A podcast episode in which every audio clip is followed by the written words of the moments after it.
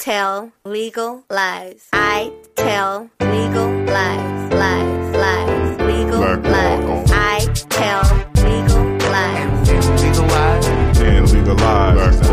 And Dan on drugs. Dan on drugs. And legalize. Legalize. Lies. Welcome back to another episode of Black Law and Legalize, where we specialize in the legalize, The law. supposedly. True. Okay. Uh, I am one of your hosts, Afro Becky. One of the hoes, Afro Becky. Who's no, the other you, hoe? you the hoe. You, the other you, hoe? you are the hoe. You're right. I am Dan, and you can follow me on Twitter at I am Dan on drugs. You can also email us, blacklawpodcast at gmail.com. Man, who be checking that shit? I don't know. Oh, okay. I do. All right. And uh just Dan here. Follow me at I tell legal lies. Yeah. Yeah. Yeah. And we are joined by a special guest host today. Uh most of y'all actually know him. So uh special guest host. Would you like to make Wait, your he a uh, hoe too? I can't speak to Oh, that. okay. It depends who's asking. Because if the price is right, oh baby, you can call me whatever. Just don't call me late for dinner. Okay. What's going on, everybody? It's your boy Jaden Hollywood, host of Unapologetic Podcast, your weekly dose of Hollywood news, random rants, and taboo topic discussions. Thank you to these three extraordinary individuals for bringing me on your platform. I appreciate it. I'm Your honored. voice sounds so Anytime. smooth. You got that. You got that Barry White thing going. You know, I'll be trying sometimes. I don't know what to do. As soon as I say action, it just come on. I, I just can't help it. automatic. Help it. So, uh, Jaden, where are you from and where are you located? So I'm originally from the DMV area, so DC, Maryland area. And then after I turned 17, I went to college in Baltimore, spent five years in Baltimore, and then two months after graduation, just packed as much as I could in my car and moved to Atlanta. And I've been in Atlanta for four years now. Wait, you went to college in Baltimore? Yeah, I went to Towson University. Be more careful. Baltimore is like fucked up. And I got my bachelor's in science in accounting. Just want to go on record and say that.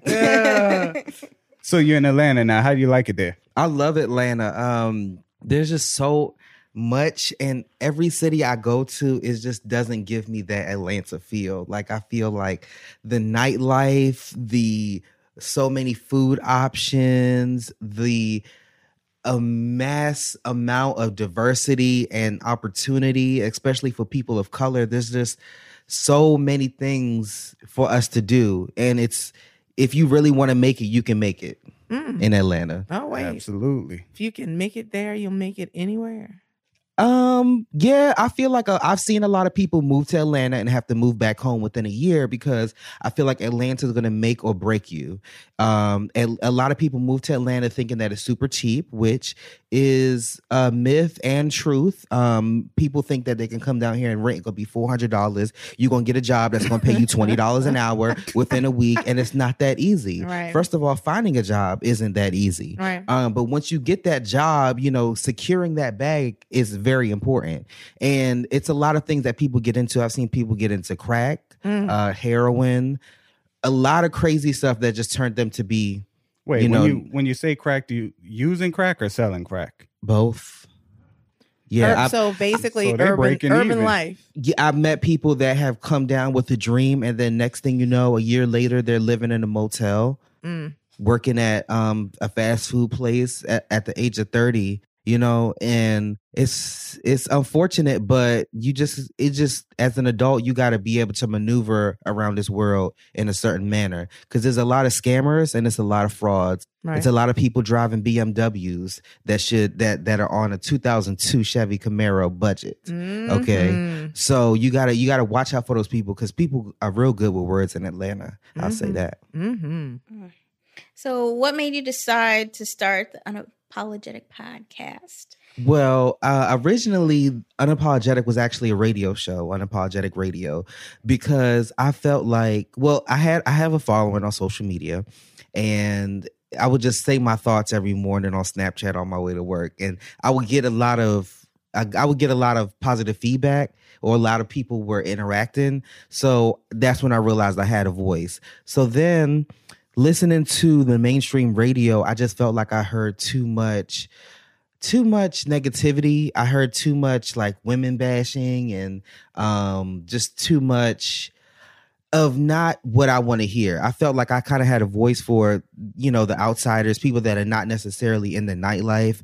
And I wanted to create a platform for people like myself to express themselves and to also look into what's going on in the world and relate it to yourself. You know how like Wendy Williams, she'll just like say the gossip versus somebody, let's say like Jerry Springer. If Jerry Springer was to comment on Kim Kardashian and Kanye West, they would he would talk about the mental well-being of Kanye. And that's kind of what I like to do with my show. I bring up Hollywood news, but I like to relate it to what we're going through, our our mental health and financial things and to of kind of nature. take it away from the whole celebrity of it and Right. just bring it down to like the Human. normal people. Regular Right. folk. You got to make it relatable. Kind of Right. like how some pastors will bring up reality TV shows in their sermon to make it relatable to the congregation. Mm-hmm. That's what I'm trying to do. I'm just trying to get a message out there and change people's thinking every week because I feel like a lot of people are just so into group think and I want to change that. I want people to think Groupthink. outside the box. I call that mob mentality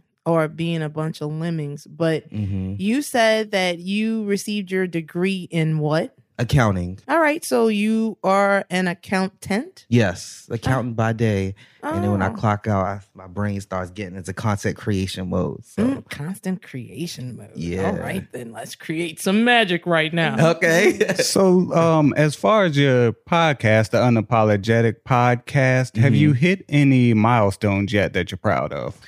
Well, for one, I made it a year. A lot of people that I've met last year at various podcasts and events did not make it past 2000 January 1st, 2018. So just making it to a year. Um, the fact that I'm doing it by myself, uh, as a lot of people know, I did have a, a co-host at one point. However, um, it just didn't work out. So now I'm just doing everything from the promo to the flyers to cutting it to the videos, everything that I'm doing, even the tour. I get some help from friends, but majority of the legwork I'm doing by myself. So I feel you That's on a big that because you know, Becky and I we about to ditch this dude in a minute. You know. she looking at you like she ain't agree with that. Yeah, I, I want to see. I want to see this. oh, you want to see that? I would love to. All right. And on top of that, you know, I'm an accountant, so I'm always looking at numbers. So I on SoundCloud, I'm about to hit 10,000 plays. All right. All right. That's And awesome. So when I look at people that are in my circle that have been in the game, you know, three years, four years. Well, most people that are in the game four years, they're doing pretty good numbers. But I know some people that have been in the game for three years, two years. They're on episode like 150, and their numbers are below mine. So it's just it just humbles me because it makes me feel like the hard work that I'm doing and reaching It's- out to all these people is being worth it. Right. And I'm really making a change in somebody's life. Obviously, if I reach that many, Because they are. Right. listening. Yeah. Right. So, last question um, is: as far as all the cities you've been to so far, Mhm. which one's your favorite? Mm, that's a good one. I would have to say Vegas. Vegas. All right. Mhm. I can feel. I feel that Vegas. Well, is, you, you ain't been here long yet, so I'm saying. No, I've been here before. Oh, have you? Yeah, yeah, Okay. yeah. I, I mean, I don't get me wrong. New Orleans always shows me a good time. So I, I have great, but it's just you know Vegas is like a movie. It's like a Mhm. playground. It's like you're stepping outside of your reality. Mm. Mhm. Well, I spent a week there. Most of the people that went for Popalooza were there for maybe three or four days, but I was there for a whole week because I needed to de-stress. I hear you. So tell me, what what is Popalooza? Because I did see you post about it, and Mhm. I saw a couple of other people post about it. Um, Popalooza was an event that was created by Drunk Mind Sober Thoughts podcast. Um, most people just call it DMST. Um, it's basically a large meetup for podcasters to uh, network and turn up, have fun. Um, a lot of us, a lot of people interact a lot on Twitter, but they never met in person. So it was a great opportunity for people to make long lasting friendships and, you know, see if people really about the stuff that they be talking on the internet. All right, Steve, and that's what your tour is about too, isn't it? Yeah. It's about like we can do this over Skype, yes, but doing it in person is just it just it's just a whole it's just a whole different ball game like Right. it just gives a whole different vibe so that's why i think it's important for if i want to grow this brand i'm gonna have to bite the bullet and i'm gonna have to like show up like uh, people gonna have to see my face physically Mhm. Well, Right. kind of, kind of going old school.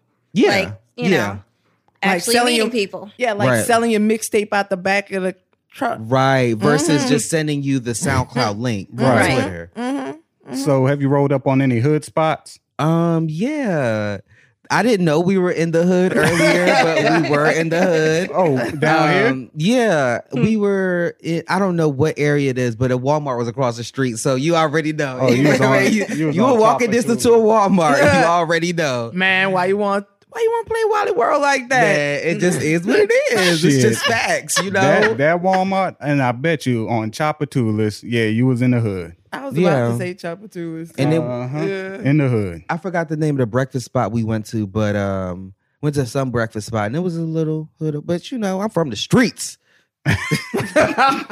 so it was enough for me, rolled off. East side. West Bank. Oh wait, Oh, wait, no, no. don't. Don't nah. do Just it, get it man. scratched man don't, don't do that. Don't do that, man. That dude said West Bank. West Bank. A mess. So, uh, since you are an accountant, let, let's do a little financial discussion. Okay. Um, Man, I'm black, going to go around the room. black folks talk about the finances. Yes, Really? black folks do. I'm I'm 50 50 though. So Mm, okay. my, my credit score 400 right in the middle. You need Uh, to stop lying. Okay. we're gonna go around the room and I want to see if everyone can can you identify a mistake or a poor financial decision that specifically affects mostly people of color. Oh wait, so this is not like a um true or false or a multiple choice. It's a come off the top of your head with Off some the shit. top of your head, yeah. Okay, I got it. Getting your tax refund check and blowing it on a fifteen hundred dollar Louis Vuitton bag. Mm.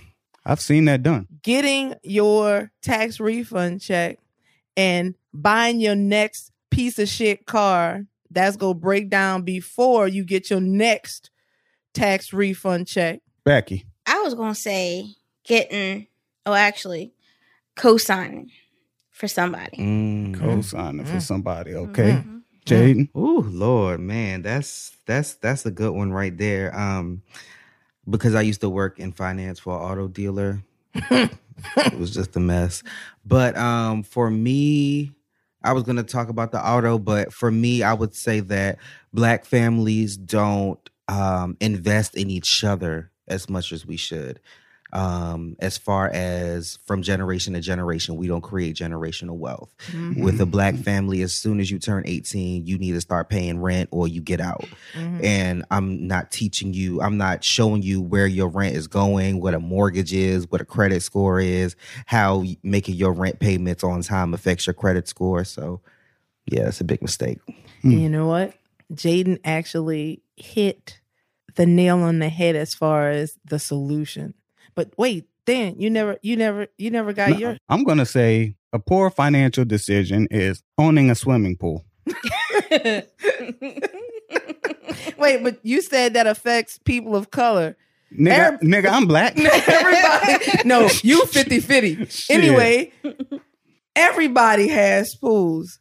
hmm You know, your your clear people have pools. That's a good investment for them. Wait, so what? For me, it's not because I don't want to pay nobody shit. Nah, um, I would say that we don't save. When we get a large sum of money, we spend it. And we don't spend it in the right places. We don't pay off prior debts. We don't pay off bills.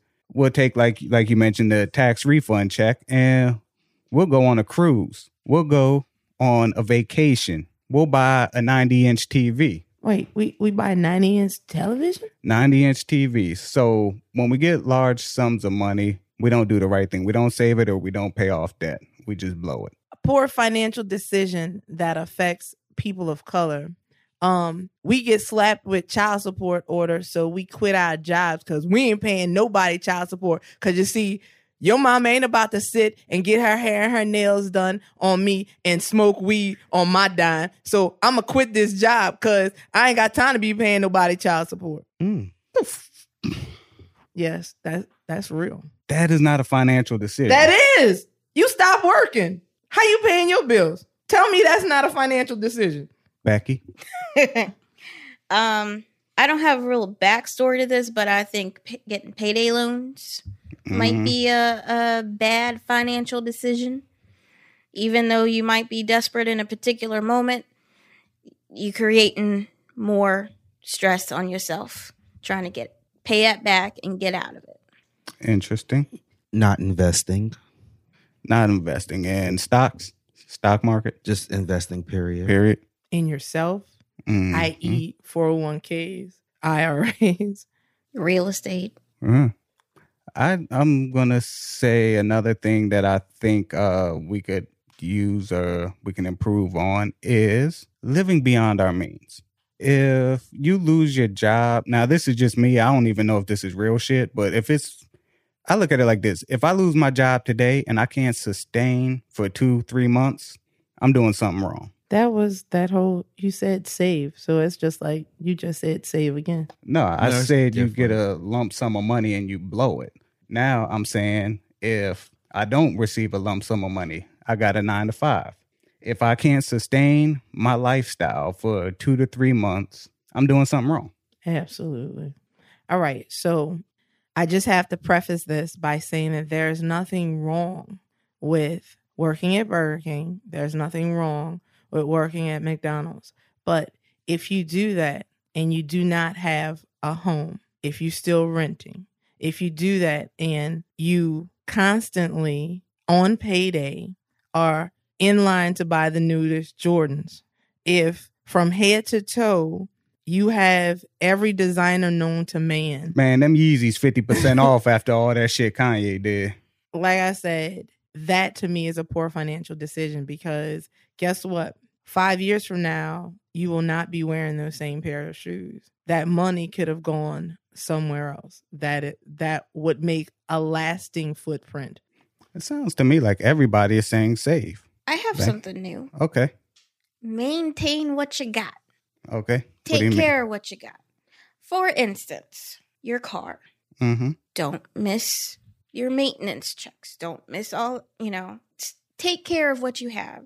So, for example, if you end up having some sort of preventable breakdown because you didn't take care of your car or you didn't put oil in it like you're supposed to Mm-hmm. or something like that, you could be saving yourself money by taking care of what you got. Mm-hmm. I like. Interesting. I like it. I was gonna say buying the most expensive car that the car dealership will give you, the flashiest, the one with the top back and the two seats. See you think see you think like me. That's that So you worked at a car dealership in finance? Yes, unfortunately. Man. Now this is the bullshit. I hate that. I hate to jump off the uh, circle right quick, but the bullshit I hate about car dealerships, and this actually I'll use this as mine. When a lot of us, and when I say us color folks, go to car dealerships, the first thing they ask you is, "How much do you want to pay a month?" Mm-hmm. Like that's not how you shop for shit. Mhm. How much do you want to pay a month? Well, we want to know what car we can put you in. Now, how does what I want to pay a month dictate what car you can put me in? So it's like I tell them I want to pay sixty dollars a month. Oh no, you can't get no car uh, paying sixty dollars. Why the fuck not? You asked me what I, wanted to pay. I, I put I put eighteen down on the bitch. Tell me I can't. That's a good question. I, I hated that shit about car dealerships. But it's all about fiscal responsibility something that we do not teach our kids. That that's the thing. As people of color we teach our children everything else. We don't teach them about a budget. And as jaden was saying we don't teach them and and dan was saying as well we don't teach them about saving and investing in yourself. You know we don't teach them about 401ks and iras and how it's okay to buy a used car and drive this used car for any number of years. You don't have to have the current everything. Shit, I still got a 2001 Saturn SL. That's that car older than shit. Kids that's about to graduate now. shit. I just bought a new car last year in July, and it was, I think, in a to piggyback off what you said, people don't shop for the cars before they get on the dealership. Mhm. They just go in there like like they window shopping. No, Right. When I called the dealership, I said, "Hey, I see that you have this in stock. I'm not paying this 2016. I'm not paying more than 10,000 for it. Mhm. I know that you have it listed for 11, but I'm not paying more than 10. Mhm. So make it work." Mhm. And what they do, they made it They work. made it work. No down payment. Right. And I had bad credit at the time. Like, he said, "Oh yeah, you gonna have to make a da- you gonna have to make a down payment for five hundred dollars when we on our test." And I'm on my test drive, and I said, "Skirt." I'm not making no down payment. I never had to before, and I never will. He said, "Okay, I'll see what I can do." Okay, now we can accelerate because I I turn this bad boy back around. You like, can don't keep play it. with me if you Yes, want to. You can keep But it. Right. um, yeah. So I have a car that's that's a 2016, only had 40 something mile, 40,000 something miles on it, hmm and um, I get using regular gas. I get maybe 30 gallons. I mean, 30 miles per gallon. My friend bought a car last year as well. Also, a 2016 uses premium gas, and um, the and it's the principal on the loan is 18,000. mm-hmm. So after you Mhm. add interest, of course, it's Mhm. over 20. Mhm. So I'm like, yo, that's crazy. Like Mhm. we my car is just as good as your car. Right. Guess what? My car is Mhm. going. Let's go out to dinner, and guess what? My car will get me there, just Right. like your car will get you there. But that's something that we have as a group. A lot of it is about status, and we Mm. believe in status symbols. The thing that I said earlier about name brand from head to toe, I have a cousin. He would not be caught dead buying clothes out of Walmart. Man, Walmart got some nice shit in it. I used to buy. I, look, Not for the men's section. Let's use another store. Y'all have, do y'all You have know? Plato's Closet out here? oh, Yep. Yeah. Mhm. Okay, let me Yeah. tell you my secret. I get all almost all my clothes from Plato's Plato's, mhm. because it comes from the stores that I was gonna go to anyway. Mhm. All I need to do is just wash it. I'm only gonna wear it maybe twice, three, three times, Mhm. and I get so many compliments on the clothes that it's supposed to. Oh, this? Oh, this is retailed at sixty ninety nine, but I only paid twelve ninety nine. Right, right. right, right.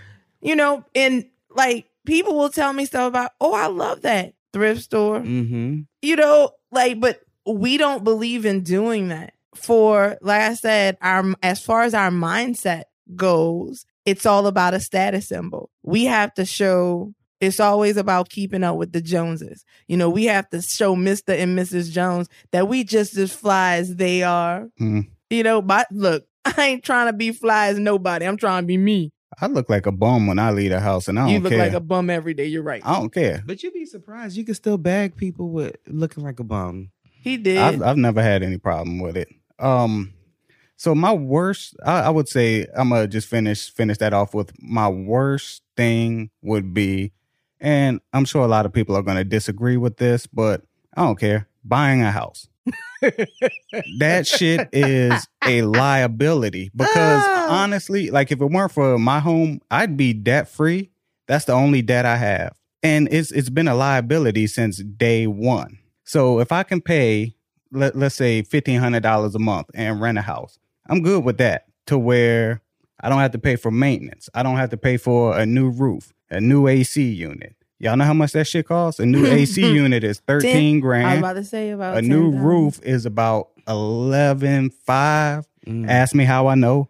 Um, like none of that shit. And then you got to worry about in Louisiana. Don't buy a house in Louisiana Do not buy a house in Louisiana. because your Please shit. Please buy a house in Louisiana. no, your shit is going to sink Man, underground, and you got to crawl under that bitch and jack your house It up. is because we have reclaimed. This was all swamp, man. We reclaimed this, and now the swamp wants its shit back. bad, bad. I would, I would actually advocate for people to rent. but you know, honestly, that is how you begin to create generational wealth. That's that's that's by what buying you a start. new roof and an AC N- mm, unit. That's by buying Well- the house and gaining equity. That's how you start to build. That's the very first thing. Because what else in your life is going to build equity other than stocks I can and tell bonds? you. I can tell you. These nuts. Got him. no, that's losing equity every day, Shit, not mine. especially yours. not mine. All right, uh proposed solutions. I guess save your money. It was teaching our children fiscal responsibility. Yeah, and we need to do that Financial shit in school. Yes. Do that in school. That's what I'm saying. Let's get rid of PE.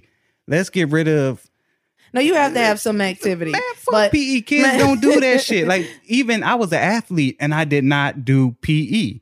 We didn't want to wear them gym suits. We we would get Fs for the day because we wouldn't dress.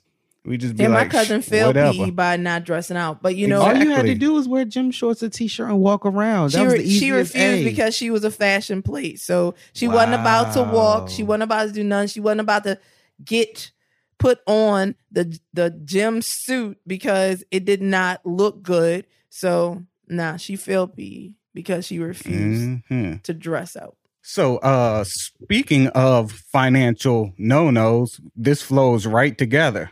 They're keeping wait, wait. they're they're keeping these um immigrant children's in basically what are concentration camps in Texas. yeah. And it's it's like what they're doing is they're catching them coming across the border and Trump's Trump's trying to blame it on Obama, saying these laws have been in place for for what, 10 years now? And basically, he's well, you know what y'all president does. He sprinkles a little crack on it. No, he actually sprinkles a little truth in it. So the laws were there. They the, were the laws there. There are many laws about immigration on the books. Now, whether or not you are going to enforce a policy is different, and what they are doing or what they did. President Obama, under his administration, had a policy wherein not that he separated families. What he would do, he would take the whole family and he would put the family in detention. The problem came in because we have laws that dictate how long children can be held in detention. So, because the whole family was in detention, after a certain period of time, they had to be let go because of the children. So, what President Trump and via Jeff Sessions and the Justice Department has done, they have created a policy wherein, unlike the Obama administration, anybody that is coming into the United States, whether you are seeking political asylum, what have you, 100% you are a lawbreaker. It's a criminal act. So, because you are now dubbed a criminal, criminals can't keep their children with them because children can't be in federal prison. So where's the children go uh, essentially? Do they end up back with the parents at some point? maybe what what happens is the children and the, the the adults get sent to federal jail the children are placed in the care of the department of human services i believe it is. There's a special um department that they actually created just for this particular situation. It is called like the office of relocation but it's run by the department of health. And um they basically are supposed to take the children and put them in foster care because they Wait, foster care in the United States? yeah they they're supposed to find a family member an adult family member that's in the united states that they can place the children with if they can't do that then they place them in foster care but in this particular case foster care or being in the care of this department means that you get sent to an abandoned walmart and put in a cage Wait, so that is foster care. So it's not like the foster care we were talking about last week. no no foster care for them because that's where these children are So for how long? I mean, you can't keep them in an abandoned Walmart indefinitely. Well, why can't you? Because you know Donald Trump can walk down the street in New York and shoot somebody and not be prosecuted. What that got to do with little Mexican kids, though? He can do what he want. Basically, Well, is is what it, they're they're circumventing part of the the law, right? Because they're not in federal prison. they're not circumventing anything. They are in they are in the custody of the United States. They're in the care in the custody of the United States. All I know is I saw this one um, incident where a baby was actually snatched off of a titty and thrown into a van. Mm-hmm. Wow. Like Mhm. The chick was breastfeeding her. I don't know if it was her son or daughter, but was breastfeeding. ICE came and snatched the baby off of the titty and threw the baby in the van and threw the mother in prison. So where's this abandoned Walmart that they're holding these children captive? In Texas. It's in Browns Brownsville, Texas. What's going on with Texas? Can we talk about that for a moment? The school shooting, mm-hmm. the Walmart that they're using to keep children in cages. Mm-hmm. Yeah. What's you know- really going on? Is it something in the water? Well, think about it. That's where, if you're talking about Mexican and Central America, that's where you come through, Mm. the majority. So, I mean, Texas, Arizona, New Mexico, these these are the places where they try to cross.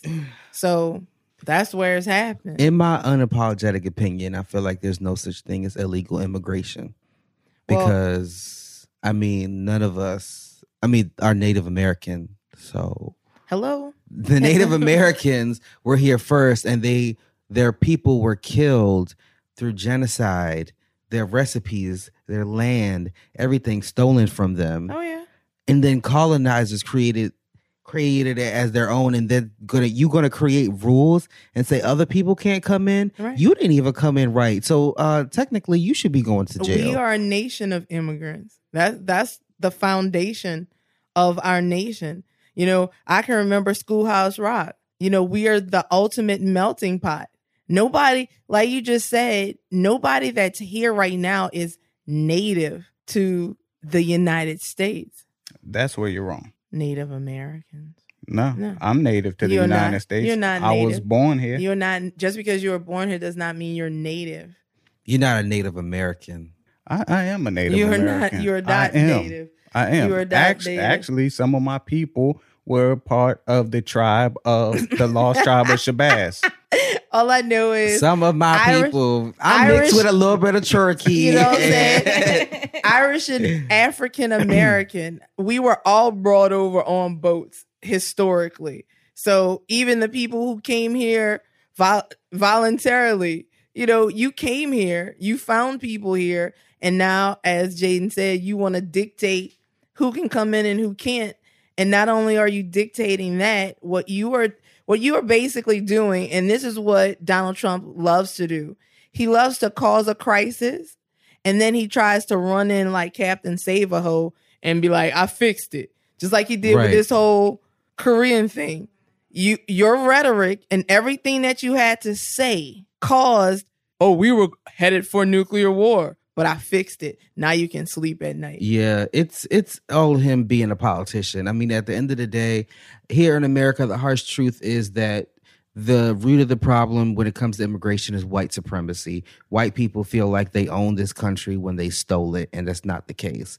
And they want to monetize everything because they're greedy. Mhm. Um, I don't. I, I just think it's ridiculous the hoops that you have to go through just to become a U.S. citizen. If you can come here and you can work and you can pay taxes, what does it matter at the end of the day? Like, let people live where they want to live as long as they're, you know, abiding by the law. Mhm. And I think that some of these immigration laws are absolutely ridiculous. But what what's crazier about that, and you talk about working, if it was not for a lot these undocumented Basically, where she's trying to go is that a lot of this country was built on do- undocumented workers. We're still running on undocumented Right. workers. A lot of construction that goes on right here in Louisiana, and I'm sure Texas and elsewhere, undocumented.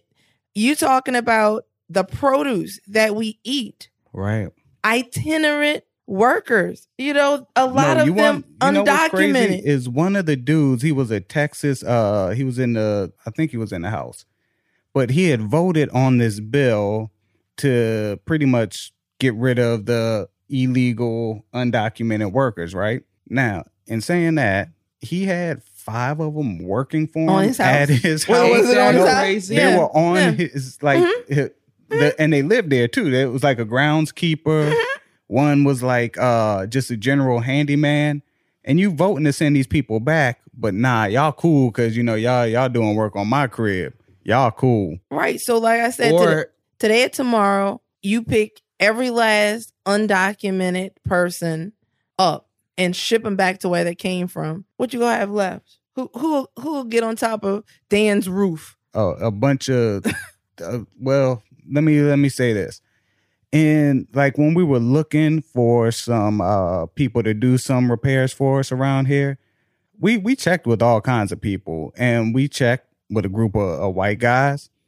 They wanted probably three times what the help me say it, undocumented workers wanted to do Or you this- can say Latin American. there we go. The Latin American undocumented workers wanted. Um, a group of group of brothers. They was like, Shh, "Nigga, we ain't doing that shit." um, for real, they they I'm were. not surprised. so Um, it's like, man, we gonna go with the cheapest labor we can get. If if in the end the end result's the same and there's no difference in the quality of work, But we're going with the cheapest people. But that's when I say that, if we get rid of undocumented workers, if we get rid of illegal immigrants, should I say, Mhm.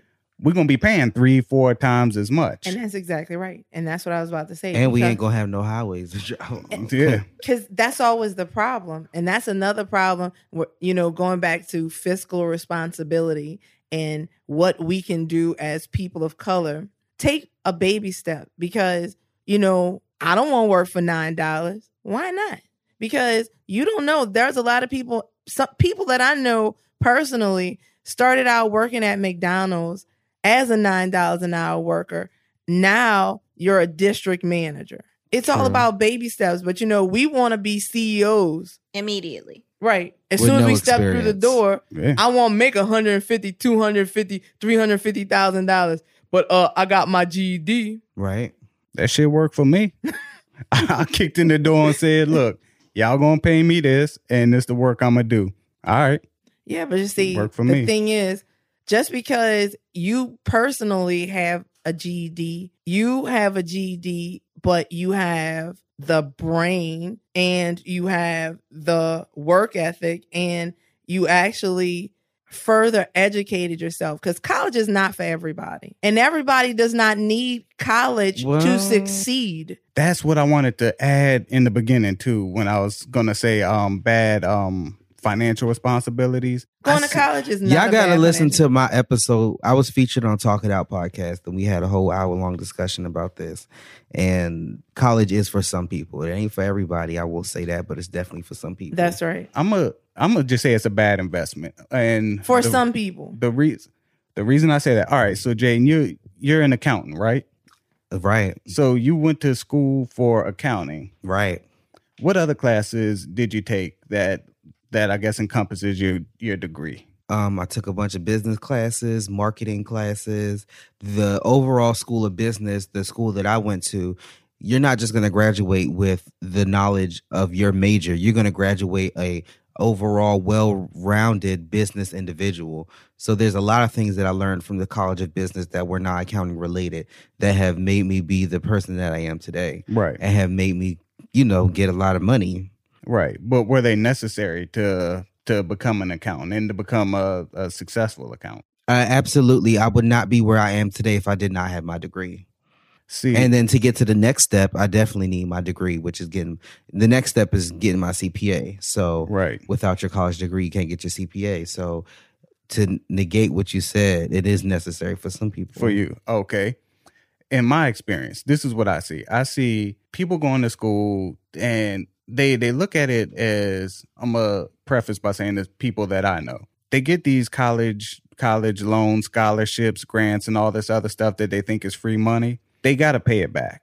They're unclear as far as the direction they they want to go. They don't know what they want to major in. They take all these classes that are completely unnecessary for anything. It's like, for instance, uh, Paul, a, a recurring guest. He he was trying to get a fire science degree or some shit like that. They had this dude taking like English 123 or whatever the hell the number Man, you is. gotta know Oh, how to communicate. Yeah, you got to know how to write. You got to You have know how to to know how type to an email and do a business letter. that shit that he well but, that's but here's the thing the thing that that where where it is necessary is because a lot of people unfortunately go to college and don't know what they want to do and so taking those general educate because when i came into college i was a business major not knowing that you know, through after my first year, realizing that business wasn't for me, it was accounting. So most of those classes already, all of those classes rather, transferred, uh, you know, still in the same catalog.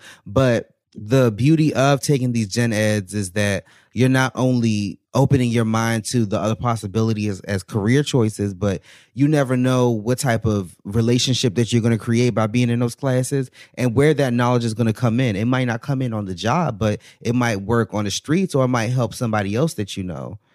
So for me, I, I, think if we're keeping it real, the the core of the issue here is that a lot of people go to college like you said, live above their means. They go to schools that they know they have no business going to because it's costing them too much. Mm-hmm. Um, they go in there and they, how do you spend five years in college and you still don't know what you want to do? Mm-hmm. You better right. take a personality test. You better take a career test and figure it out. College is too expensive. Right. I know people that's been in college for seven years. I'm like, yo, this is not like how how can you afford this at right. this point? Because after four years, you can't get the Pell Grant no more. Right, but so, student loans, student loans. But you, I'm with you because guess what? I people that were with me, I when I got to college, we found friends of ours that had been in school for three years already. We graduated and they were still in school. So it was like, man, y'all career students, what's really going on?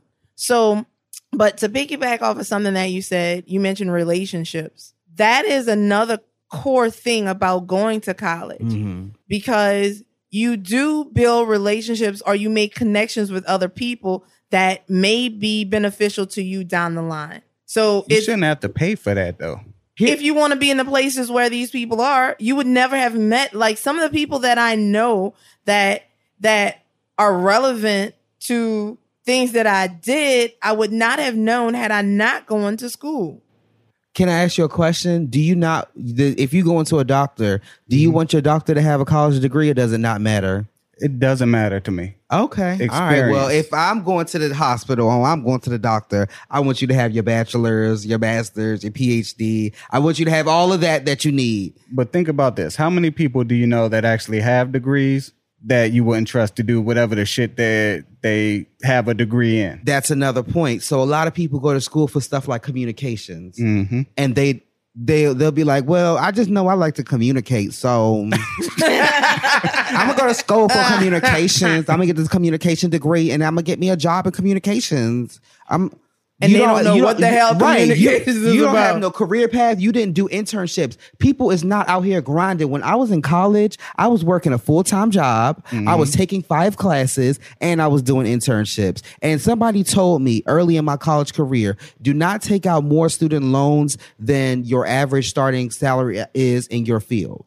So I found out that their average starting salary in my field was 40,000 and I only took out 29,000 in student loans. And the reason why I took out that money is because it was my fault. I was live. I was being grown. I mm-hmm. wanted to mm-hmm. live off campus. Mm-hmm. I wanted to have a car, mm-hmm. and I don't complain about it because I knew, I know, I know exactly where all my money's worth, where all my money went. I went to a, I went to a college where they they get you together as far as resume. They get mm-hmm. you on interviews. Like my college my college investment, that twenty nine thousand that I had to pay out of pocket, is definitely worth it because I would not be making the money that I am today, and I won't be making the money that I'm going to be making in the next five years. I'm going to be making six figures. I'm speaking that into existence now, and I wouldn't be there if I didn't go to college. So it, it depends on the it depends on the field and it depends on the individual. See, I think you can learn anything well one without without paying for it that's why i was a big supporter of uh, bernie sanders because i think that college education should be free, but mm. even though it, it's not, um, there's nothing. All right, so we we use the doctor as an example. Mm-hmm. If I wanted to learn how to become a doctor, I believe I can do so without having to to sit in all these classes and whatnot. I mm-hmm. believe I can learn how to do it right. on my and own. you're absolutely right. It, it that you are 100 percent true. I don't know how many of us remember this guy Dr. who Love. set up who set up an office Dr. for Love. years, was practicing, but had no degrees, nothing. I think he had a high school diploma. And for for years he did that. The problem with that is it's illegal. And had he killed somebody and he may have, yeah, you going to jail, but you there are some careers paths that you can take that you can strict like plumbers. You can become a plumber by being an apprentice. You can become an electrician by being an apprentice. You don't necessarily have to. And back in the day, we're talking about, um, you know, 1800s. You didn't really go to school. You were an apprentice to somebody in a trade. And Same shit with doctors. Same shit with with uh astronauts. Astronauts was apprentices. Damn it. no, astronauts, astronauts have to get degrees in something else. You can, but college has its place. There are people who seek to learn from other people and they go. They they have their places in society. I'm I'm an advocate for college if it's for you. College was for me. Law school was for me, but it's not for everybody. even if you didn't pay for classes, you would have to pay for the books. Either way, you're going to have to pay for it to educate yourself somehow, some way. So I think I, I I actually like the regulated method of having, you know, somebody, you know, having structure as far as having to pass exams and things of that nature to test their knowledge on a subject. See, I, I disagree with that in a sense that man, we live in the modern modern times, and this is the shit I hate. You know how they say there's no such thing as a stupid question. you got the fucking internet at your fingertips. There are such things as stupid questions, but I, I say that to say that the the all the knowledge you need is it's at your fingertips. Now, is it But gonna who put it there now? who put what where who put mayo clinic there probably a bunch of doctors who put uh nasa.com there probably a fucking astronaut i don't Exactly. know Like, But a lot of people can't do that self study stuff. now that's true that's true A, lot, of and people I'm can definitely one of them. I- okay, like I can't. Uh, nah, that's I- true so i mean i guess i'll concede and say that it's not for everybody but i just see it as a bad investment when For you because no not for me for the people that i'm talking about for the people that are paying like let, let's take jaden's 29 grand right if you put 29 grand into something and you kind of wish-washy and you don't know you didn't change your major a few times you, It you- wasn't for you in the beginning. yeah and that's a bad investment when once you once you 30 It grand into it that's it a bad investment Right, yeah, it's it a bad investment because you didn't do your you didn't do enough pre not pre gaming. That's not the right word. well, but- you know, it is kind of sort of like pre Yeah. gaming, but you you didn't have a game plan. Right. You didn't. You, You didn't, didn't research. You did not And, that, and that's another thing too that they don't prepare us for. Me and my brother, while we were in high school, we used to we didn't know what the fuck a guidance counselor was, right? And we had like Oh. three of them, and it's like, yo, you know, Miss Eldridge, that was her name, uh, Miss Eldridge. Yeah, what does she do? I don't know. She a guidance counselor. Okay, what's that mean? That that that that's very important. I was actually having a discussion because I said on Facebook, I'm not coming to the 10 year reunion. Stop inviting me. Some people from high school commented, and I was saying that.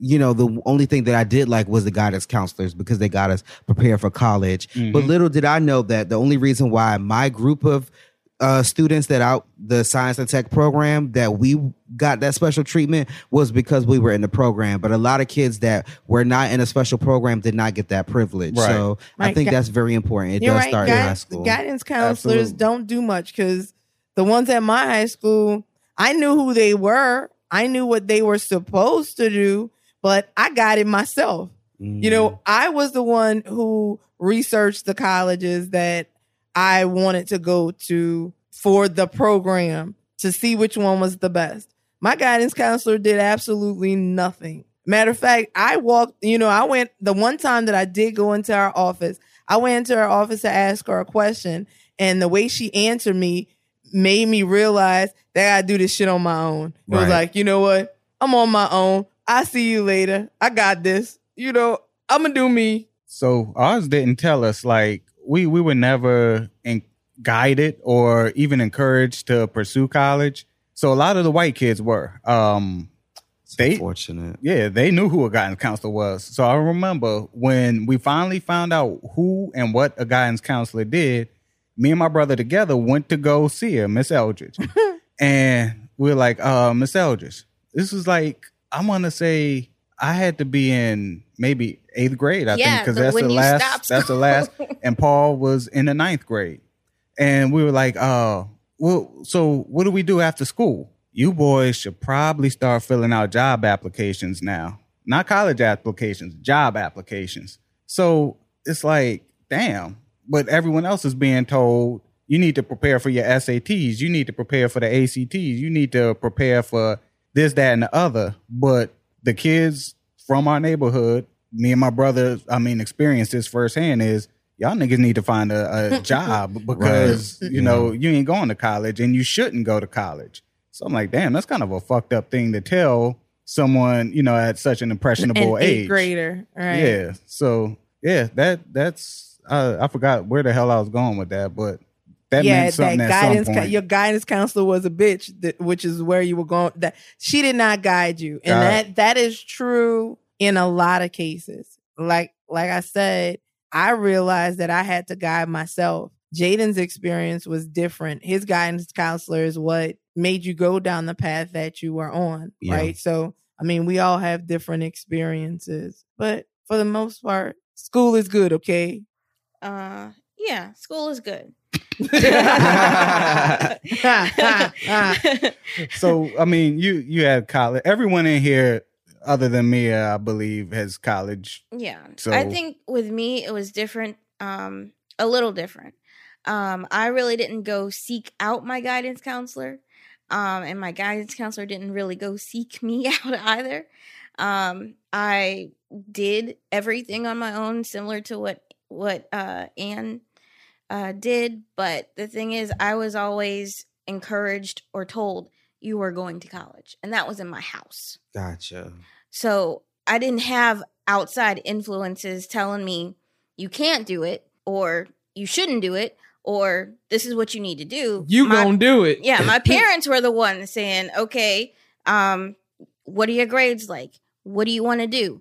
You know, You going to school or else? Yeah.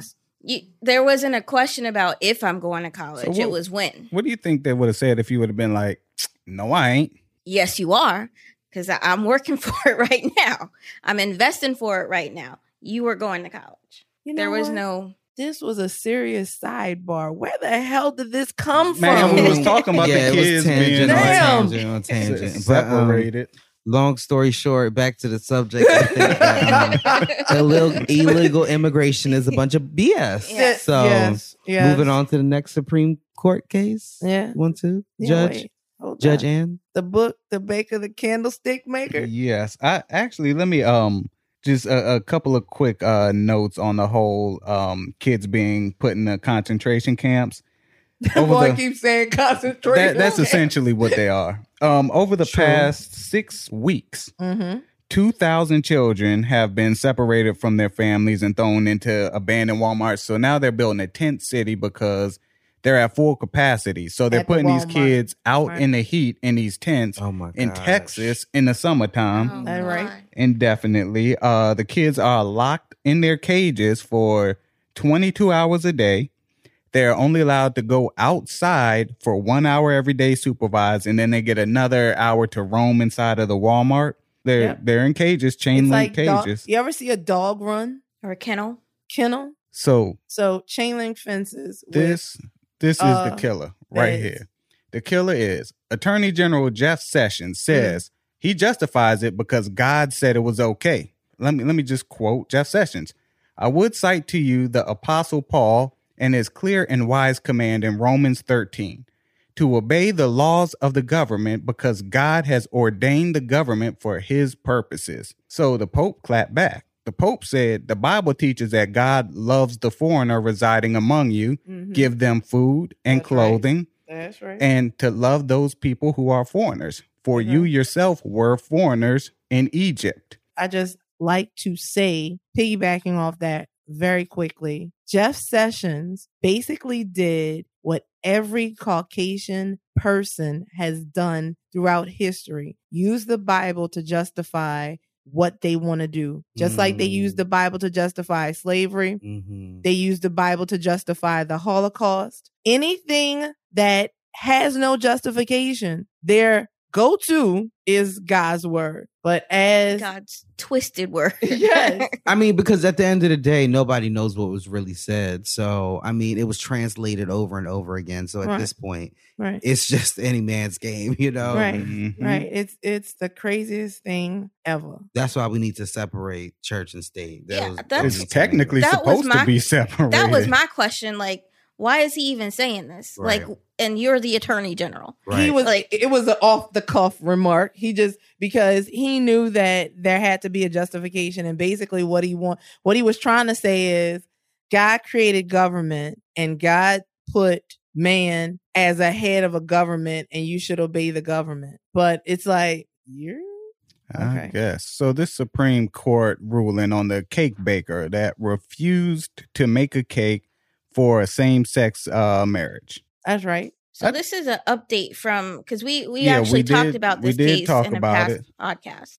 Yeah, and I was I was kind of waiting for the um I thought that it was going to bring more drama than it did, but the Supreme Court pulled an okey doke. They basically the way they decided this case was so narrow that there is basically no way that it could be used as precedent. That that's my estimation. Now, whether or not someone is going to try to use it as precedent is something different, but it's like there's no way. So basically, what happened was this Frank and Bobby, they are not their real names because I can't remember what their real names are, but they walk into a cake shop and they say, Cake maker, make me a cake. We're getting married. And cake maker said, Hell nah, Jesus would not like me to make you a cake because I don't believe, you know, it is against my religious beliefs, same sex marriages. So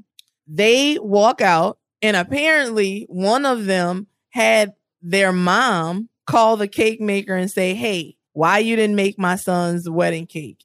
And the cake maker said, it is a he once again reiterated that it was against his religious belief. He did not believe in same-sex marriages, that he would sell them anything else. He would sell them cookies, he would sell them brownies, cupcakes, whatever you want, but I'm not making a wedding cake. So in Colorado, they have um this commission that because they have this law that polices things like this. So discriminatory actions. And you can file a complaint with this um commission and they will investigate. And based on that investigation, they will in turn um have like this hearing in front of this administrative law judge if they found that what you've done was discriminatory. So that's what they did. Found the baker was discriminating on the base of sexual orientation. So they filed the they file the complaint, they go before the, the administrative law judge. Administrative law judge says, yes, you were discriminatory. There was then an appeal to the full commission. Commission says, yes, you're using your religion, you're using religion as a cop out. That's not really why you're doing whatever, whatever. So they, the cake maker takes this to the Court of Appeals. Court of Appeals agrees with the commission. And so cake maker said, F y'all, I'm taking this to Colorado Supreme Court. Colorado Supreme Court said, and we ain't touching this shit. So then the cake maker said, well, now I'm taking it to the Supreme Court since y'all don't want to touch the shit. So Supreme Court says, we're overturning everything everybody else did. Cake maker was right to in what he did. So my thing is with that, let me if someone turned me away because of discrimination, I wouldn't want to spend my money there anyway. And I think I voiced that when we Right. spoke. I, I would not want I don't want to force you It's the principle of the I understand. thing. I understand the principle, and I. I mean, I understand he should be. Well, in my opinion, although he wasn't, there there should be some uh, repercussions for discrimination. However, I would not want to spend my money with with him or his business. All right, we going back to this whole separation of church and state situation. Howard, see, in a part of what the reason why the Supreme Court ruled the way they did, this is going to come up because now that same sex marriages is the law of the land, of course, you know, we're going to see this more and more, and there will be more and more court cases. But part of the reason why the Supreme Court ruled the way it did was because when the commission actually heard this complaint, they basically poo pooed this man's religious beliefs. Instead of taking religion out of it and deciding on the merits, when he's when the the baker said the reason why I did not do this is because one, the First Amendment gives me freedom of speech. And he equated his artistic expression of making this cake to freedom of speech. He also said that um it was a um what? That was another reason that had to do an, another part of the first amendment freedom freedom to exercise his religion is what he said. And for the most part like i was saying earlier colorado's commission once again poo-pooed his religious beliefs. When he brought that into the discussion they were like no that's not why you did it you don't really believe that this is just something that you're trying to pass off because you didn't want to make the cake so they brought religion into this thing and they ruled on the basis of kind of sort of on the basis. So what the Supreme Court said was they should have done this without bringing religion into it. But that he he because of the way that the commission ruled and what happened during that ruling, they overturned everything. But that's that wouldn't happen. I don't think it's going to happen again. Were there charges being brought forth to the baker in regards to discrimination? Were they seeking monetary compensation? They can't. In Colorado, the only thing that the commission could do because they found him guilty was to tell him stop doing it.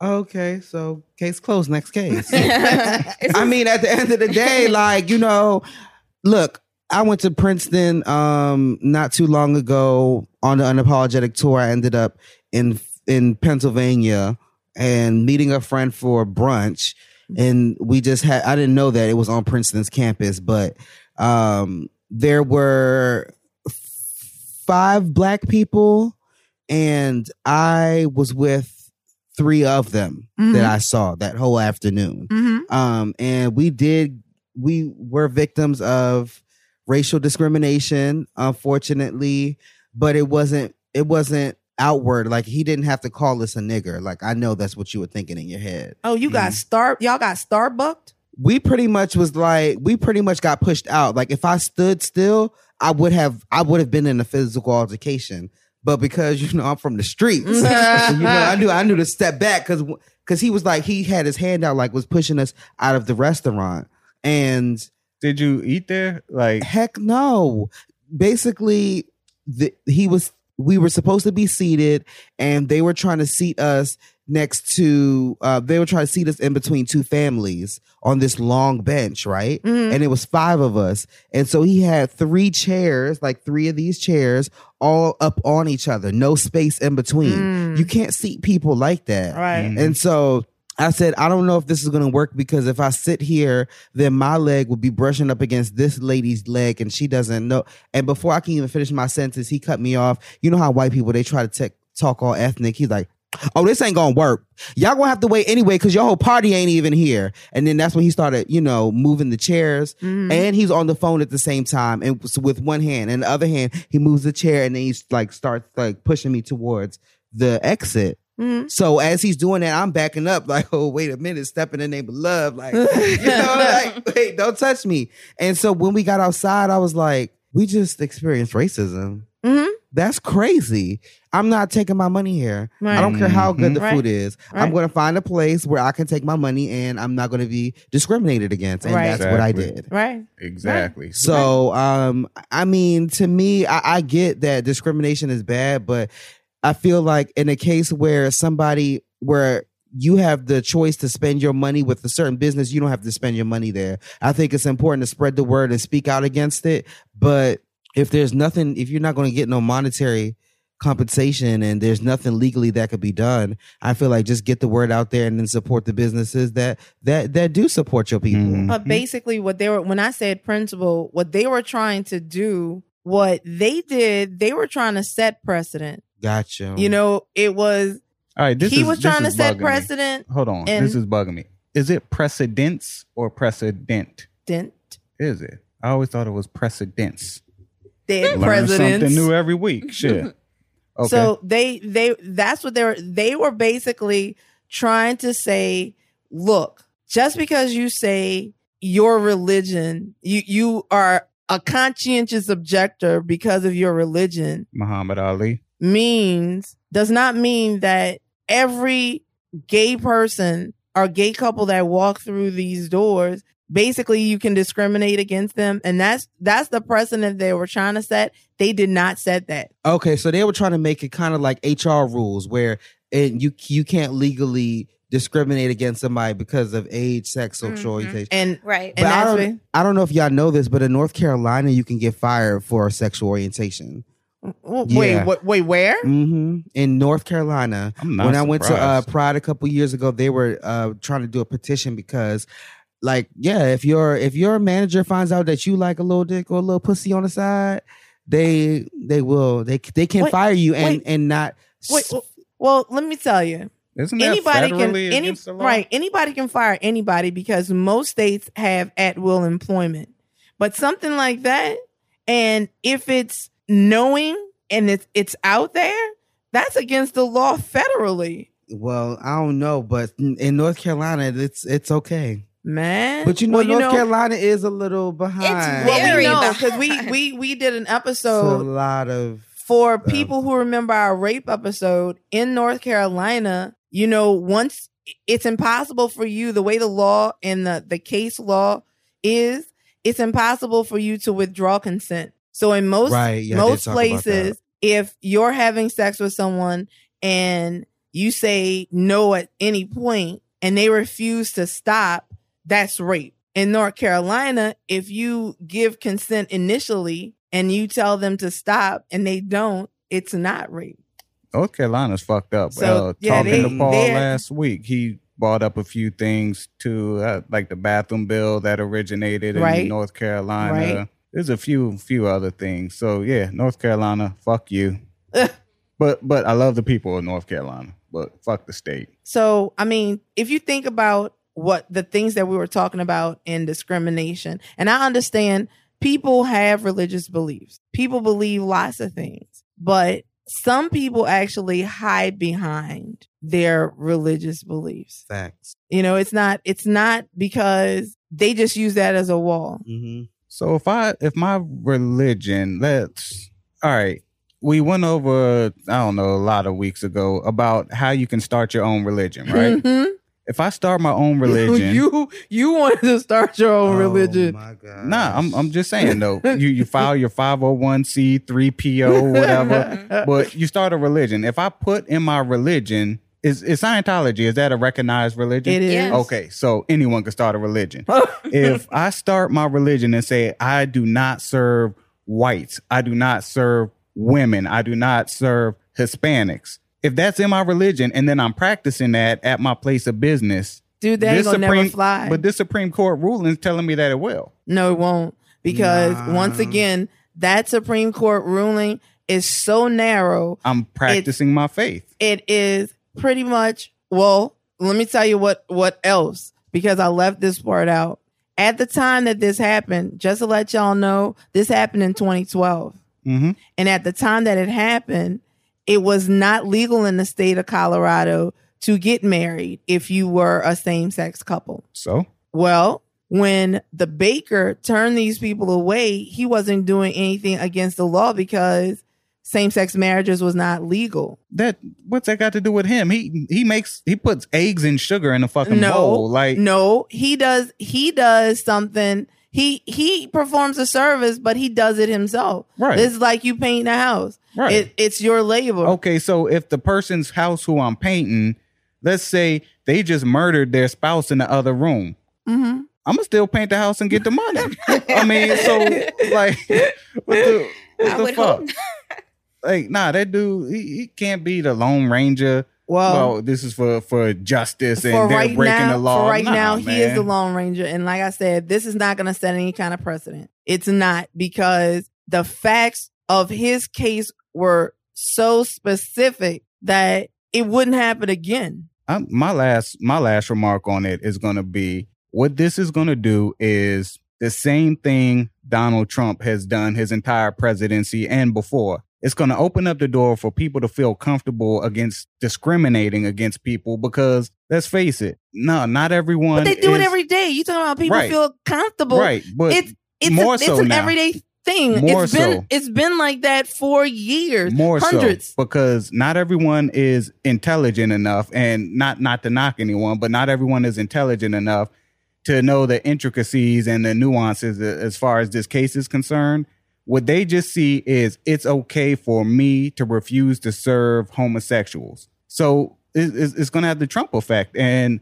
you're going to have more people discriminating. there will be many there will be many more cases. That they will that they there has been many more cases. There's actually a case in california that was something like this and the shop owner actually won. So what what this is setting up for is basically people like me who are independent contractors. You know if i own a business and I don't want to serve you, I kind of sort of have some wiggle room. But it's different if it's say a Starbucks. You you see the difference? It's it's a shade of gray because I I am my work. You know, that's just like you trying to force me to work for somebody when I am an independent, autonomous person. You can't force me to do that. So kind of is a lot of gray area. It's it's unfortunately we can't necessarily put race and sexual orientation on the same playing field when it comes to this conversation in particular. I, man, I would throw all of it in the bag, really, because for me, discrimination is discrimination, Mhm. no matter how you're doing it, what your justification is for doing it. Because just like homeboy over here won't like me because I'm a woman, homeboy over there won't like me because I'm black. You know, this chick over here won't like me because I'm gay. You know, it's like So, do you think it would have went a little differently if the um if the couple was a black couple and the and the white baker said, "I'm uh, it's against my religion to oh, to of bake for course, niggers." Fortunately, one thousand percent, it never would have flew. wait oh that that's actually uh very interesting So It that's ne- what I'm it never we, we- would- That's it what I'm never saying. We would've can't. flown. We can't equate the two in It this in this particular flown. case. let's say In this matter, rather. let's say they were black homosexuals, but they were being discriminated against for being homosexual. However, they happened to be black. Mm. the case still would have would have shook out the way because he would have said, I "I'm gonna tell know. I'm gonna tell you why." He would've because up. he is saying what what he has said from the very beginning. The reason why I made it, I did not make it, is because same sex marriages is against my religion. He will he will say that to the day that he died. It doesn't matter if they were Chinese, black, white. His his justification was because his religious beliefs tell him that homosexual marriage is wrong. So just because they're black, for me and for the court, would have held no credence. It wasn't like how would they prove that they did that he did it because they were black? I guess. In saying that, uh, let's move on to the newer segment. This is the unapologetic ask, uh, ask an accountant. Countant, Countant, countant, countant. counted. All right. So I am your official, unofficial accountant for the day. Wait, he said official, unofficial. That Um, sound like Dan, something like a lawyer. Hey, you can teach yourself, right? You know, Yeah. There you go. You're gonna be like that doctor doing pap smears. and- like, yeah, open your legs. Yeah, A little Mm. more. Okay, so I can get three fingers in there. So, uh, something, something wrong. and you're, you're, you're not you're not twitching. You're doing. So what I'm going to do is I'm going to give you some tightening cream. but um, back to the accounting um questions. So I can do true or false, and then and then Oh, explain I like it. true. I like true or false. I Okay. like true Okay. or false. Great. So the first true or false is not in my notes anymore. It's in my um, email. So give me a second. Oh, I cut and paste And uh While he's looking for that, let me ask. Becky. Uh oh. I got a I got an accounting question for you. Uh oh. and Oh, maybe okay. So, is it true that oh, this is true or false too? Is it true that if you own a business, let's say you have a, a LLC or maybe even a, a, a K1, do- KY? K1, Okay. do can you make can you put your business's finances into your bank account? Oh wait, that wasn't that was a yes or no, but No, uh, Can you put your true or false? Can you? um, I am going. Oh Lord, I'm going to say false false. why? because it was a 50-50 chance I was going to get it right. Good. You are good. 50-50 right, but now why? Well, you know what? You Te- could you can pay yourself, can't you? Technically, you can. You can, like I always say, people can do anything they want to do, but is that fiscally sound? No, it is not. Because, and the reason why you want to keep those things separated is because when you commingle funds, that helps people delegitimize your business. Like if something is happening and you don't want to be held personally accountable, one of the ways that the people that are trying to make you personally accountable, how they can pierce your business entity is pointing to the fact that you have commingled funds between your personal and your business. Am I right on this? facts. All right. All right. So don't put your business money into your bank account. That in your personal bank account. so how do you spend your business money then? You got a bank account, right? You But take it I out. can't put my money in it. You could pull it out, but you it's called a distribution. Gotcha. See that? Yeah. Or or you can put yourself on payroll. So I'd be swiping my business card at the strip clubs. Gotcha. You know what? Going to jail. No. Going to jail. Going to I mean, jail. I know people that do, but I don't code it to any business expense. I code shareholder distribution. Uh oh, that's what I'm talking shareholder distribution. Yeah, no. All right, so I got my questions together. So, true or false? Filing taxes is voluntary if you make more than five hundred dollars. Ooh, I'd say wait, we're gonna go around the room. Okay, I'm gonna say that is true. Okay, so the question says filing taxes is voluntary if you make over Five hundred. five hundred Wait, oh, you said over. Mm-hmm. Oh, I thought you said under. Wait, false. Wait, you can't change your answer. I, I, I misheard. Listen,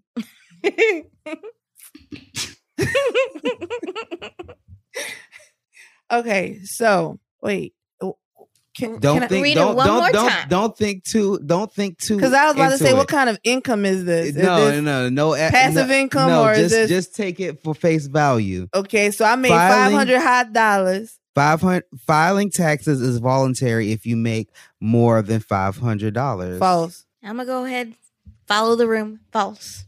Okay, so it is a trick question. Yes, the answer is false. So there is a federal li- there is a federal minimum that you can make, but it changes every year. But five hundred dollars is not that amount. I just wanted to get y'all Ah. get the Get the years- juices flowing. Yeah, exactly. All right. All All right. right. Wait, was I on to something though with the whole exemption and Yeah. Okay. Yes, you All are.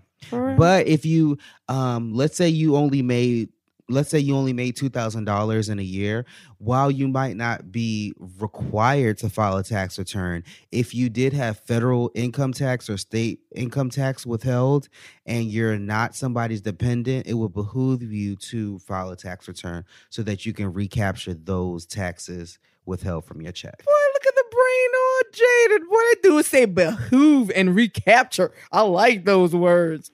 Thank you Yes. all right next one true or false you can claim pets as dependents Mm, as much as I want to say true. Wait, do people count as pets? no Okay, false. that is false, but it damn sure should be true because them bastards expensive. But do you know there was actually a bill called PTS that was introduced and they shot it down? I didn't. Yes. Like, come on, man. But you are correct. The answer is false. You cannot claim your pet as a dependent. I have a lot of clients a lot of clients that ask me if they could claim their dog on their tax return because they took them to the vet and it cost them a uh-huh. thousand dollars. And the answer is always no. Well, you know, It should. you If- should. if- I agree. You should be able to though. if breeding is your business, or if you have like a dog that is a show dog, Yeah. then then yeah, turn your. You know what? I just thought, man, my they ain't dog gonna be a is show- dependent though. Yeah, my my dog is a show dog. Hold Okay. I'm to- We'll see how long that lasts. Mhm. Let's see how you hold up against that audit. Mhm. All right. True or false?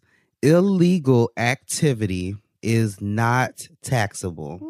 That wait is not wait. Illegal activity is not taxable. Damn. I don't. I like see why you didn't worded. take the ACT. Man, shut your ass. I see exactly why. I'm a. I can't say true or false because it's fucking me up. So I'm just gonna say you have to pay taxes on illegal income. The answer the answer is false. Okay. I, I the way it was worded, like my mother used to ask me shit like, um, do you do you want to get your ass whooped or not? Like you say yes or no. I mean, I don't know. Yeah, yeah. I, I feel you on that. um, false. We next one we're going around that way. Yeah. okay, so um you're right. Illegal the government doesn't really care how you got this money Mhm. as far as the IRS is concerned. they don't right. care how you got it, but Right. if if you made income, you need to report income made, whether that be cash tips, card, you know, um, and you need to pay taxes on it. Right. So what people think is there's a rumor out there that if you report it on your taxes that you can't go to jail. If I file my tax return and I say occupation drug dealer, right. sales, um, sell, uh, selling of cannabis in a state that where it's not legal, or selling crack, selling her- heroin. If I put that on my tax return, nine times out of ten, I'm going to jail. Yeah. If some, if somebody's doing a job, If I'm going I to jail. I am a street corner You pharmaceutical know- representative, You know who went to jail for that? that don't Al say it. Capone. yeah, I no, was about to say it was of those tax evasion. Yeah, He because didn't- he didn't want to right, report. he didn't report it. That's how they got him. They couldn't get him for nothing Mhm. else. Poor Capone. Mm, Mm. mm, mm. Very unfortunate. So Yes. I don't have any clients that participate in illegal activity, but we do. hey, more power to you. I don't think I want that clientele. I just I just don't think I want it. All right. So the next true or false. Students do not have to pay taxes. That's false. If you're a student, False. I'm gonna follow the room and I'm gonna say false. Okay, you're right. So a lot of people think that because you're in college or you're in high school that all the money that you made is not taxable, but in many cases that's not the case. Um, I know a lot of people like myself who work full time while in college. So as if you get to that federal minimum that you where you have to file a tax return, you have to file a tax return. Period. And um, it, it hurts people who are actually dependents because you lose your exemption. hmm Is everybody in this room familiar with that? Yeah. Yes. Okay. All right. Cool. All right. Cool. So I don't gotta break it down. Blah. So the next one is my accountant is liable for any mistakes. True or false? I'm going to say Let me let me jump in because she probably knows the answer, but I'm gonna say false. He is not liable. Okay, what I am going to say, I need some elaboration on Uh, accountable or liable because is this he is liable I can give you an example. via the IRS or is he liable via you?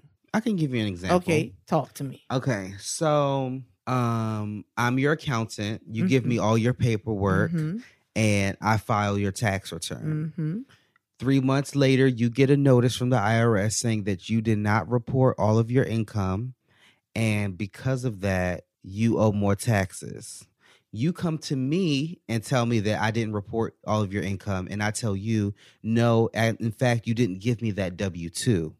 It's on you. dude. So it's and, It's on and the client. So, so that but what if what if it what if, what if you did give me the W two and I say oh I forgot still on the client Mhm. because they signed it you're sign right you're signing it but you do face some liability as far as yourself and the client goes. But that's where you get errors and omissions insurance. You better have it. Or Yeah. some malpractice insurance. I, I I've get I get a lot of clients who they go to these um they go to these scammers in Atlanta. I'm just keep it real. Mhm. These people that don't have no type of accounting tax Mhm. background. I know people that went from the strip club to filing taxes. Turbo I- tax. I, that's I, right. I, I can't make this up. This is real life. So they go to these people who promise them the biggest refund that they're going to get, right? And then before you know it, three years later, they get audited, and the IRS says, "We need you to prove that you had thirty thousand uh, self-employment business miles." And the person says, Mm. "Well, I didn't tell them that." You signed the return. You have to Mhm. review your tax return in Mhm. depth. If you sign it, then you're accepting responsibility That's for it. What's crazy too is there's this guy here in New Orleans. His name is the Tax Man, right? Tax man. He's been arrested three or four times, thrown in jail for fraudulent tax returns. Mhm. If you go there, you go there with your ID, nothing more. you are a student, so you get the education credit. Wow. You they sell dependents in the lobby, so Mhm. they have all the single mothers. Yes. They're like, and it's crazy because it's like one kid will cost you eleven hundred, and it's like that's not even worth it in most cases. But eleven hundred for one kid, fifteen hundred for two, and it was like two grand for three kids. and we see this over and over again. So what he does is he got arrested. He gets out. I think there's an ongoing investigation, but they shut his tax business down. He opens up under. He gets a new ERO number Mhm. EFIN. an EFIN number. Yeah, there you go. And uh opens up under another name. And it's like he's been around since probably the ni- they've been Mhm. investigating this dude since the nineties. I don't know how people get away with that, but um, I do see that in Georgia as well. I see uh, businesses get shut down, and then the, you'll read articles. This person was in jail, they released in jail, and they're still doing the same thing. Mm-hmm. I don't, I don't know, I don't know. But um, my last point was I shouldn't file taxes if I owe student loans. True or false? Hmm. I'm gonna go against the grain here, and I'm gonna say if you are out here asking this question, the answer to you is true ah, for now. Uh, I'm gonna give the real answer. The answer is false. Okay, so if you owe student loans, that's okay.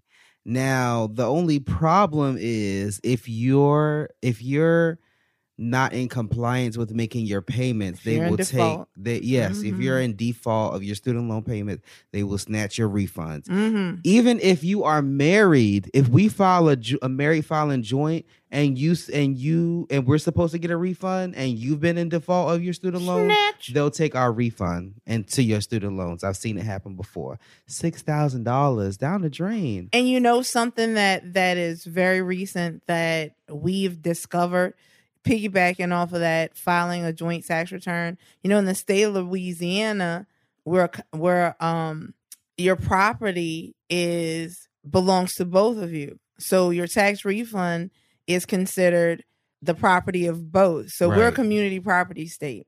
Now, up until a year ago, you would be able to file an injured spouse claim and get half of that back. As recent as this year, I've seen someone come to me with a letter from the IRS after we sent in an injured spouse claim. And the letter says, You live in a community property state. And because you live in a community property state, the, uh, I- the IRS has the right to attach this whole refund. Wow. Because- Even though it's your separate debt, community money can be used to satisfy this separate debt. Well, I mean, that just goes to show that people need to do their research on who they marrying. as well. I tell people all the time, you know, if e- even to be in a relationship with me, I need to see your credit score. I need to see your credit reports, all three. I need to see check stubs. See, that could go to the other part of our earlier Look, discussion. I was just What- thinking about that. A financial, bad Yeah, financial bad decision. financial move Yeah. marrying the You know, wrong person. That's a married somebody who has a 300 credit score. Mhm. Yeah.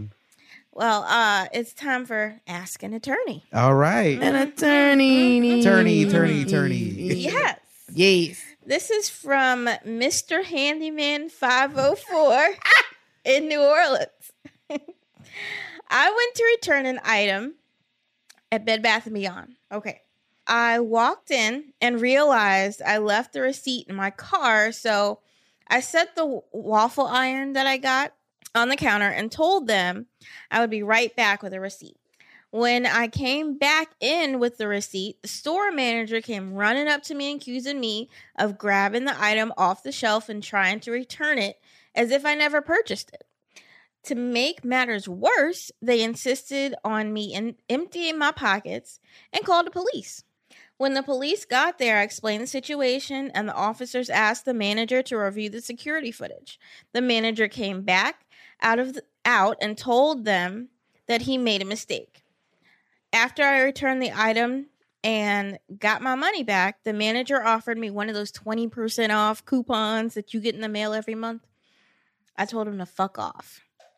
I consulted with an attorney to see what could be done, and she was supposed to be ri- writing a letter to Bed Bath and Beyond corporate office. This never materialized. That now, what would I be able to sue Bed Bath and Beyond for? Um, public humiliation. Um, would wrongful uh, detainment be an option? What about discrimination? What would you do? All right. Dan. So, since all y'all are something like a lawyer, let's hear what y'all would do or what y'all would say would be how you would handle this. What legal ra- ramifications or what what do you what do you think legally Mr. Hollywood that this person would be able to bring? What kind of claim? Well, I think that I would do what a lot of lawyers do, which we see right now. There's a case where a young man was discriminated in Walmart, and now they made it racial discrimination and sexual orientation discrimination. So I would bring up the fact that that manager called him a nigger and um, talk about how this is racial inequality and this is a hate crime. And um, and he he obviously had to go to therapy and um, we need to get damages uh, we need to get payment for his medical bills and um, pain and suffering All right. Dan. I'm I'm actually gonna agree, and as uh, Mr. Hollywood's co-counsel, I'm gonna also say uh, our client has PTSD now, and the nigga can't get in a bath now because of this whole situation. yeah So Like, um, every time he smells scents out of out of Bed Bath and Beyond, he start clicking. exactly, exactly. Mhm. Beck? I'm gonna go with the whole pain and suffering, the um, the public humiliation. I think is a is a you know way you can go. Um, also, I think it might be a little. I mean, you could sue as as Anne's slogan is. You can sue anyone for anything, but will you win? Is the question. yeah is it worth it Yeah, is it worth it, or, or, and will you actually get what you want? Um, I think it might be a little. It could be difficult um, with the discrimination, depending on certain circumstances that we don't have, or certain details that we don't have. Facts. All right. Yeah. So, so my Hold on, did you just say facts? facts. That she was No, elaborating no, that no, I I- needed I- facts. Facts. I, I understand that, but you have never once in your life until Jayden got here said the word facts. Wait, what you talking about? Uh, Everything is Jay- about- Jayden, everything you is are, fact- I'm, I'm gonna say you everything are an influencer. Everything because- is fact driven. Yes, but you have never used the common terminology as found in our urban dialect as facts. Okay. what can i say i have that okay, so this is what I would say that our young Mr. Handyman could file suit for malicious prosecution, slander, well, defamation via slander, um, false imprisonment. Yeah. The store detained him and then called the police.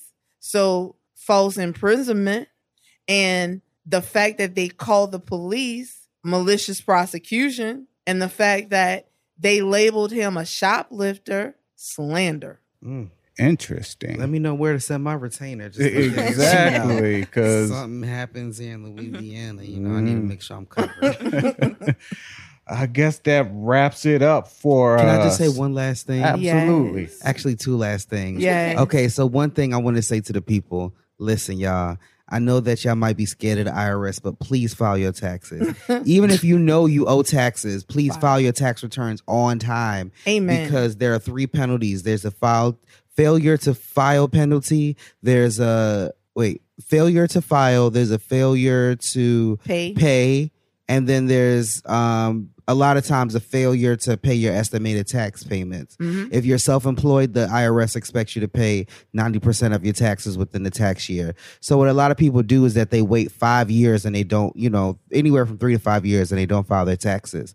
But what you fail to realize is that all your 1099s and W2s have already gone to the IRS. So in their mind they have already calculated how much you owe. So they'll do a proposed assessment and they'll charge interest and penalties. So what I suggest doing is that if you know that you owe, Oh, you don't have the money, at least file on time and get a payment arrangement. If it's gonna if it's gonna take you longer than six months, the IRS will work with you to get a payment arrangement that works with your budget to get your taxes paid down. So basically, you're saying if you're not Wesley Snipes or Don Cheadle, can afford to move to another country to Right. avoid this Right. stuff, pay your taxes. Right. Yeah. That. That. And I want to say that in October, the week, first weekend of October, I'm working with the Empress Nick. We're throwing an event called a Pod Connection. So it's going to be uh, very similar to Podpalooza that I spoke about earlier. It's going to be a big meetup uh, for podcasters. And what we're going to be doing is we're going to have a weekend of events. So Friday night, we're going to have a meetup and we're going to be going to have a club outing. Saturday is where a lot of the business is going to be handled. We're doing a combination of live shows, uh, workshops, seminars, and networking. And of course, I'm partying Saturday night. And then Sunday, we're doing a going away brunch because we get down when it comes to brunch in Atlanta. And I want everybody to experience it. Okay, so Atlanta is the place. Yes. And you said the, the beginning what, of October. Six yes, hours? October 5th through the 7th. Um, that's, 5th through the 7th? yes, October 5th is a Friday through December. I mean, October 7th, which is a Sunday. We can we can do it, but the thing is, y'all be leaving me. Yeah, Wait, we what? would.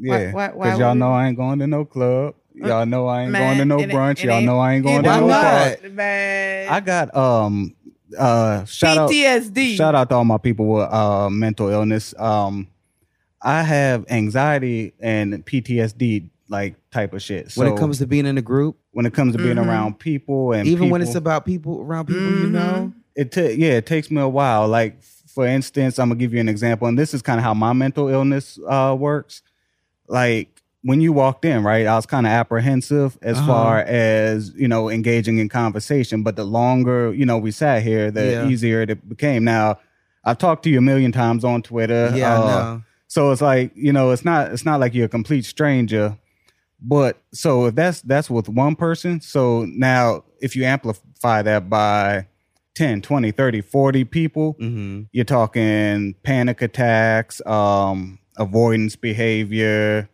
things like that so Mm. like that's where my twitter name actually comes from i don't use illegal drugs uh dan on drugs is the medication that i'm on to help for my um anxiety it's Clean it kinda- up. Clean it up. no, it's just kind of a, a running joke. So yeah, y'all would leave so me. can so with the okay, so you don't drink, right? No, don't drink. Okay, so the medication that you're on, it doesn't help with being in settings like that. No, it oh. only Oh. helps Even me. a brunch, I feel like a brunch. I, I'm I may be able to do a brunch as long as if Ann was there, I think I'd be able to cope. If Becky was there, I'd be able to cope. Anne is gonna be on one side, and then Becky's gonna be on Yeah, one and. I'll be like- coming to the brunch. Yeah, and I'll be like, like I mean, I used to be the one. I had one of my homies sitting on one side, one on the other, and I just had the shank under the table like oh this. Like I know shit's about to pop off any minute, and it could be it could be a whole bunch of people that I actually know, like, but I know something gonna we're pop gonna off. make sure you're comfortable. Right, because you know, If- if- sometimes if, I'm I see you by yourself and I see them walking away, I'm gonna make sure you're comfortable. Okay, I'll be I just be like Jay, Yeah, yeah, yeah. Get the strap. where the shank at, bro? you, are gonna be good. You're gonna be For good. real, Don't worry. like I said, sometimes we can- I'm suspect. I catch him side eyeing me. It's like, Get the strap. okay, Yeah, I'm but saying no. We can we can do that though. I love Atlanta. I got peoples in Atlanta on um Peachtree, but apparently Peachtree is a long ass street, so that Uh, doesn't mean anything. yeah, mean that's anything. like, oh yeah, I got people on veteran uh Right, Parkway. right. yes. So you said the fifth, October fifth Through the through yeah, seventh. October 5th through the 7th. So, what I recommend everybody do is follow me on Twitter or in or Instagram at the Great Jayden. You can also follow the podcast Unapologetic Pod. That's unapologetic with a K on both Instagram and Twitter. You click the link in our bio, you'll find the links to find our show, and you'll also find a link to RSVP for a pod connection. So when we make the actual, when we actually make the tickets, because it's we we're getting a large response, but there's a capacity, so we have to maneuver a certain way so that it's limited to people that are actually going to come. So when we do those updates to this event, everybody who's who's already RSVP will be the first people to find out, and they're going to be the first people. I'm telling you, this is going to be. I'm trying to be humble about it. I'm trying to stay lay low because when I, because I've already got the marketing plan like worked out, 95 percent. All once I hit that button and it gets going, it's it's gonna get going. It's gonna get rolling. So it's gonna be a it's gonna be a big deal. I'll say that for everybody that's involved. That's, That's awesome. what's up. That's awesome. Yeah, I mean, I, I definitely count us in. enjoy it. Huh? Wait, wait, you said live shows? Who's performing? More Yeah. info to come. Oh, okay. you gotta you gotta put your email. You gotta RSVP to find out. All right, all Well, right. It might do. be you. You never know. All that right. teaser out there. And Mhm. uh, another thing to uh, Becky, Yes. I, I would just one question: What? If you could guess what Jayden is allergic to, what would it be? Bugs? I don't know. Dusty bitches. That dude said This has dusty been bitches. I- yeah, I, I went to an allergist and actually found that out. They pricked me with a bunch of samples. Dusty bitches was one of the samples, and, and and I swelled up on my shoulder, and it, and it didn't go away for weeks, and I still have a scar there. Oh, Oh, my god. I'm trying to use shea butter to handle the discoloration, but it's not working. oh, So geez. anytime I bump up against the one, it's like, ooh, outbreak. start cheat, sneezing and start I itching. think Dan Dan's allergic to dusty bitches too. I might be allergic to them as well. I guess. So that wraps up this week of Black Law and Legalize, along with the Unapologetic podcast. Uh, Whoop, whoop. shout out Jayden for being here. Yes. Thank Thank, you. you. And uh, where can they follow you again? They can follow me on all social media at the Great Jayden. Jayden being spelled J A Y D E N. You can follow the podcast at Unapologetic Pod. Also, add us on Facebook. You can find me on Facebook at Jayden Hollywood. If you are anything below a seven, I won't accept your friend request. I'm sorry, um, but you Wow. Can um, join the Unapologetic Podcast group on Facebook. That is open to everybody. Uh, we don't discriminate there. Okay, That so don't take us to Anything court. under seven, I'm not accepting a friend. request. Me Boy, I personally, love you. no. I'm okay, I'm, with just that. not. I'm sorry, just I'm not with doing it. that. Like, y'all need to get me off of Twitter. But uh, you can follow us on Twitter at Black Law Podcast. You can follow me at I am Dan on drugs. And I'm at I tell legal lies. I just accept everybody and be following. I just be like, follow, follow, follow. Peace out, people. Laters.